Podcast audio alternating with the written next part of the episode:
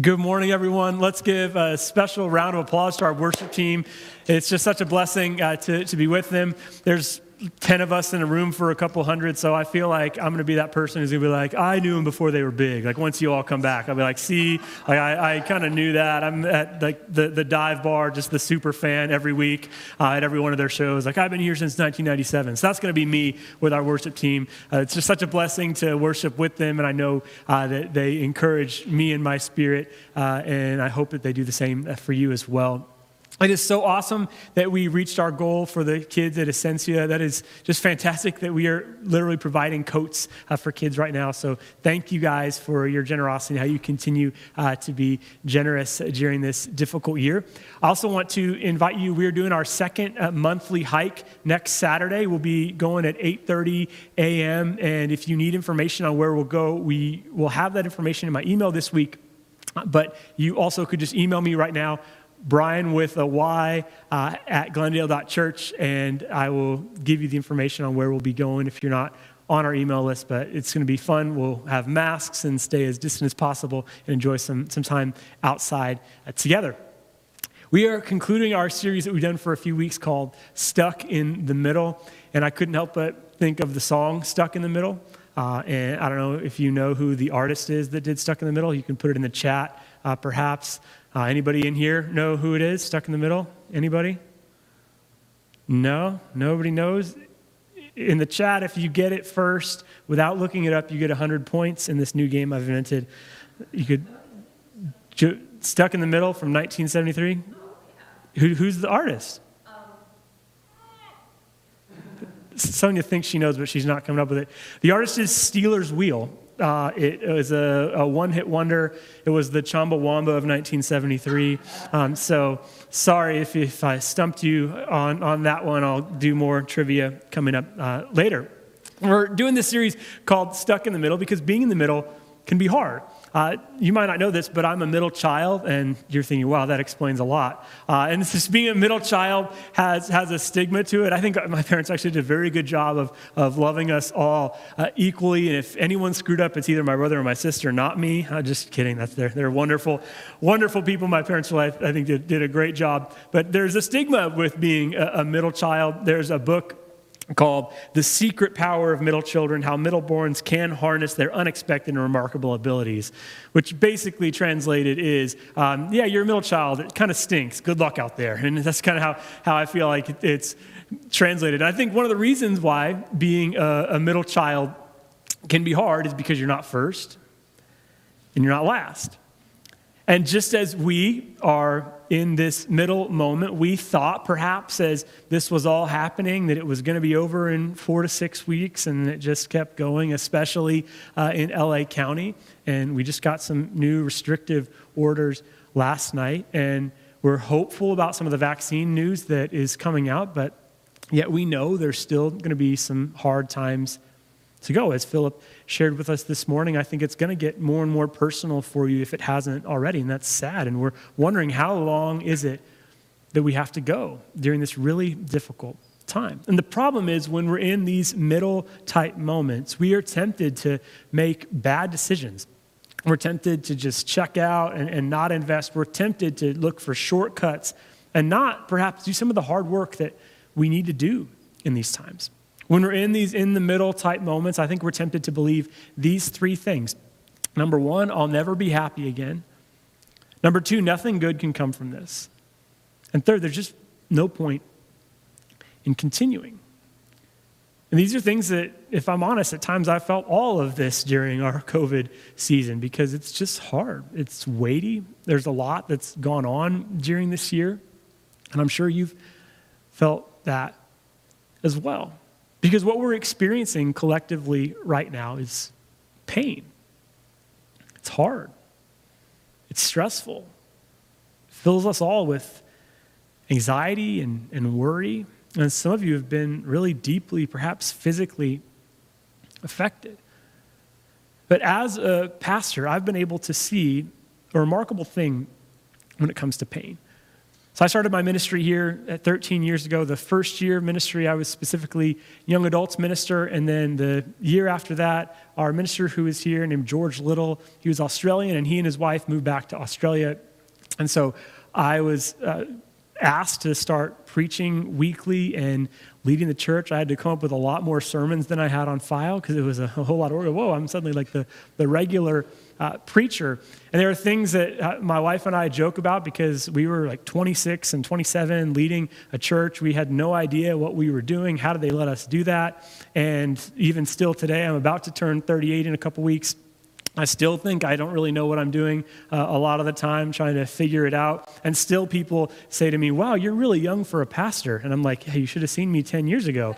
Um, I used to have hair. Like, there's a whole lot that, that, I, that I used to have, like back when, when I first started. And one of the things that I learned that was probably one of the, the harder lessons is that sitting with people as they go through painful things because as a pastor you're invited into some really i'd say really sacred spaces. They're hard but they're, they're really sacred. And i feel you i feel the presence of god very much in, in those moments when you're sitting by a hospital bed or um, you're around a family that, that's mourning and as you are, doing that i've slowly learned that the goal as a pastor is to say as little as possible because there's not really an answer. And it's really just about sitting with that person as they walk through it and then walking alongside them as as it continues. And sometimes in those moments when people are, are mourning, there's a lot of people that you haven't met. And so you know the couple that's from your church, but there's like 15 family members in the room and they just know you as the pastor. And so you're expected to like have all the answers, but I've learned not to fall for that trap that we are just supposed to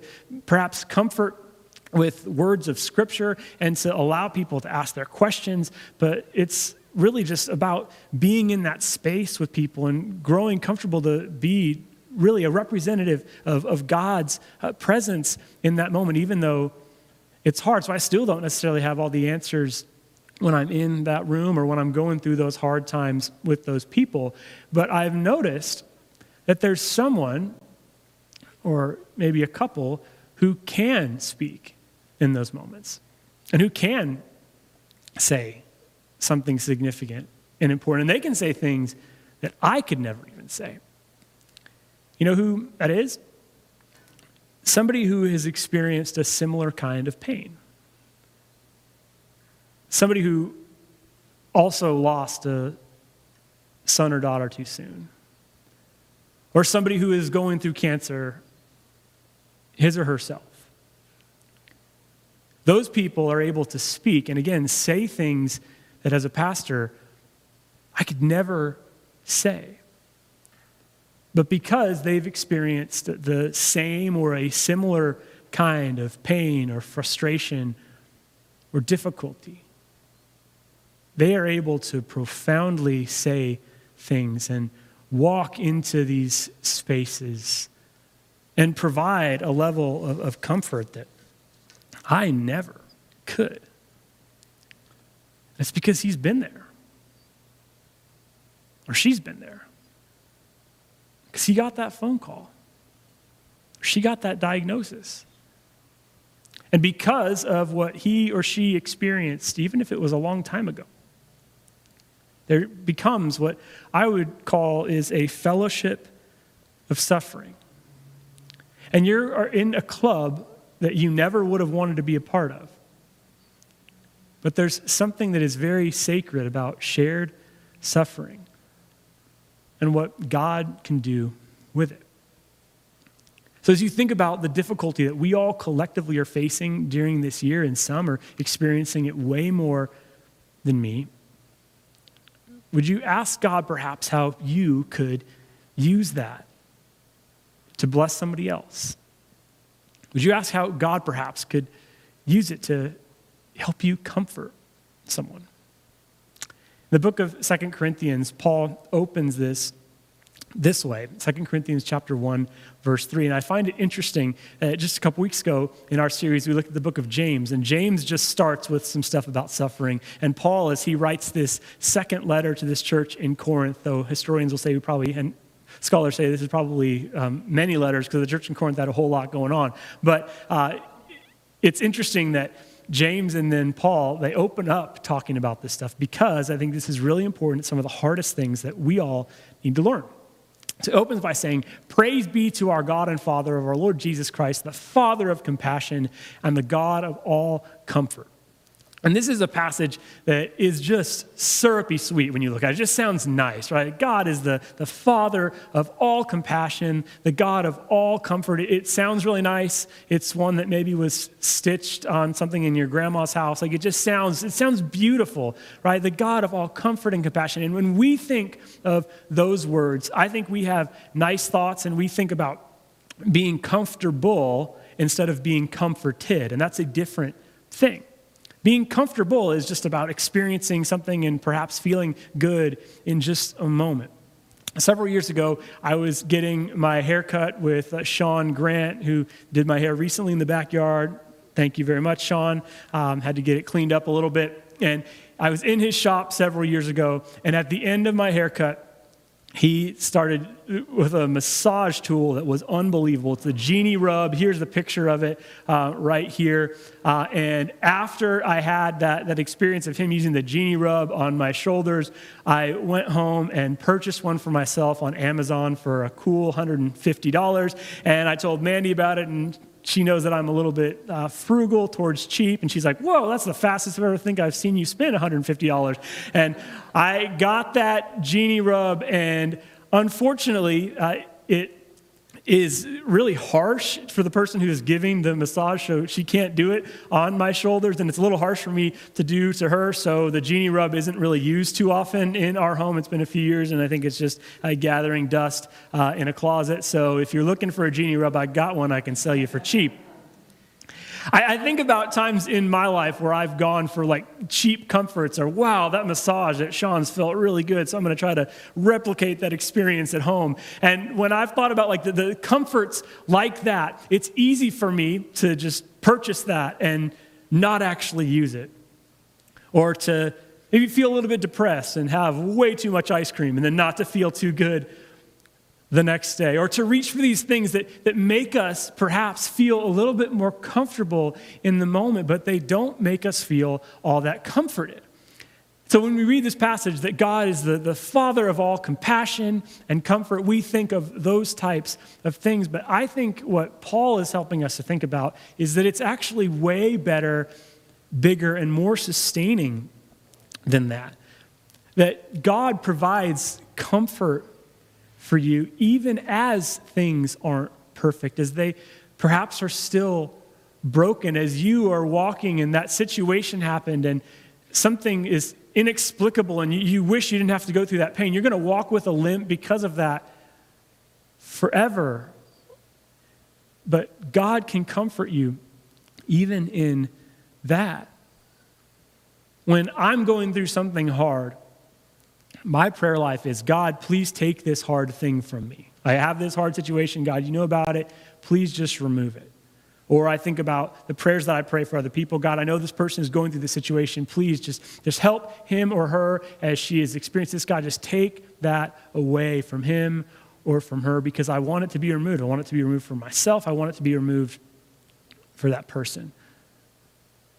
But I generally, if I'm honest, don't pray for comfort. God, would you comfort me even as I continue to walk through this? God, can you comfort that person who is, is grieving? Can you be with that person in a special way so they can experience your presence even as they walk through that? God, can you help? Because you are the God of all compassion and comfort. Perhaps there's someone who is on your mind right now who, you need to pray for, who you need to say, God, I pray that that person, because of how isolated they are or COVID that they're going through, God, I pray that you would give them and their family comfort, even if perhaps you don't heal that thing. Paul writes this and again, we would say this is a really nice idea. And yeah, Paul, God is the God of all comfort and compassion. And just a few chapters later, he's going to talk about the thorn in his flesh, which he prays to God repeatedly Please take this away from me. And God's answer is, My grace is sufficient for you, which is really not the answer that he's looking for. God, you're the God of all comfort and compassion. But let me tell you a story about a time that I prayed for something that really God should have taken away from me, and God didn't, and then gave me an answer that I wasn't all that satisfied with. But yet, I can tell you that God is the God of all comfort and compassion because it's beautiful what happens when we receive comfort from God. And then it's beautiful when we are conduits of that comfort. Paul continues in 2 Corinthians 1 4, and then on to verse 5. God comforts us in all our troubles so that we can comfort those who are in any trouble with the comfort we ourselves received from God.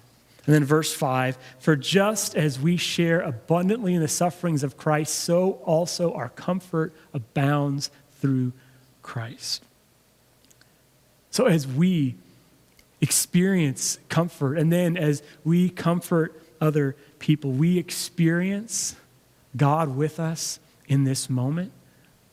And as we suffer, as we suffer sometimes more and more, our comfort then can abound through Jesus because we recognize that there's something about our suffering that connects us deeply to God. There's a mentor of mine who one time was telling me about some of the deepest spiritual thinkers in history. And he says if you look back at their experience and what it is that they went through, those who are often closest to God are those who have suffered. They are able to say profound things, again, that some people who didn't suffer or who are more comfortable, they couldn't ever really say. There's something sacred about allowing that stuff that is hard to be turned over to God and allowing God to use it. So, would you consider doing that? As we talked about a couple weeks ago, I know that if we were having coffee and you were telling me about your thing that's really hard, and I was telling you about my thing that's really hard, then perhaps we go, wow, yeah, that's, that's really difficult. And you could choose to get beaten by it. And everybody would understand everybody would know, yeah, I mean, you just have that really hard thing that you're dealing with, or it's chronic, or it's just this loss that is just really weighing on you. And you could choose to let that defeat you, and everybody would understand. But could you recognize that God has the ability to comfort you even there? And then as you experience that, can you pass that comfort to others?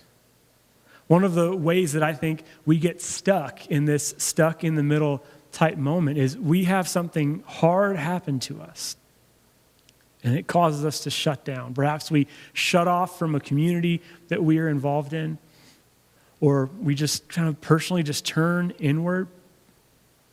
And we say, This is just too hard. I'm just going to let this thing shut me down, when in reality, we are called to be conduits of comfort, to not stop that stuff in just our own way and to just sit in it ourselves, but to pass the comfort of God onto somebody else. When I was in my last year of graduate school, I was just about finishing up and preparing for work in ministry. And I got a call from my parents that was unexpected that they were getting a divorce. And it was out of left field. I, I didn't know, I, I wasn't uh, prepared. And I remember, and I'm sure that you've all had a moment like this, where just something so, so painful that hits you. I, I sat up all night and my body just ached because of the pain of that situation. And as I found out some things about it, there were some things that were exceptionally hard and difficult for me. And I shared this pain with some friends. And I told some people about the specifics of, of my situation. And one of my friends said, You need to talk to Ben. And Ben was a guy who had graduated the year before, and he was off working in ministry somewhere else. And I gave Ben a call. We talked for a couple hours. And his situation was very much like mine. And he said things to me that nobody else could. And he said, You're going to be feeling this, you're going to be experiencing that. Just go through it. He gave me great advice, some things that I still remember to this day. He continued to check up on me. Every few weeks, we'd have a chat. Ben is always going to be a special person in my life because of what he said in that two hour phone call. And I'm so glad I had a community around me who said, hey, you need to talk to Ben. Because there are things that, that he told me that no one else could have. And I experienced the comfort of God through the pain of his story. That was 12 years ago, and it's still something that's hard. But I have had the opportunity of some friends telling other friends, hey, you need to talk to Brian. Brian's situation sounds a lot like yours. You should talk to him. And I have to tell you, some of those moments are some of the most profoundly significant moments in my life where I've had the chance to pass on what Ben passed to me, to help someone who doesn't have answers, to help someone who is in this immediate moment of pain, and to help in a small way bring them the comfort of God. We are tempted when we are going through hard things to just shut down, to say, I, I, can never be happy again. Nothing good can come from this. There's just no point in continuing. We can go in on ourselves. But in those moments when you are tempted to do that, remember these verses. That Paul says, God is the God of all comfort. God wants to comfort you, and then God can use that to comfort someone else. You are supposed to be a conduit of comfort. So don't let that pain stop with you. Your story can be a gift and blessing to someone else. Because this is who God calls us to be, and this is how God has made us. So, as we continue through this very difficult time, 2020, unfortunately, is likely to extend in sadnesses and in difficulties on into 2021. But can you hear these three things that you will be happy? You can have even moments of happiness and, and fulfillment and experience that even right now. God can use even this and to all of you who are out there, it is worth continuing. Because God promises to comfort us. And somebody, I'm telling you, someday is going to need your story. Somebody someday is going to be able to say about you, you need to talk to Ben, or you need to talk to Brian. Because God is the God of all comfort. Let's pray. God, this is easier for us to talk about on a Sunday morning than it is to actually do. But as we go through hard times, may we remember that you are the God of all comfort, that you comfort us. God, may we seek relationships and deep community and situations so then we can comfort others. Because when we do that, we're able to speak into other people's pain and able to bring them your voice and your hands and feet. God, may we understand that you don't waste our pain that you can use it and redeem it in ways that we would never expect. Your son, Jesus' name I pray. Amen.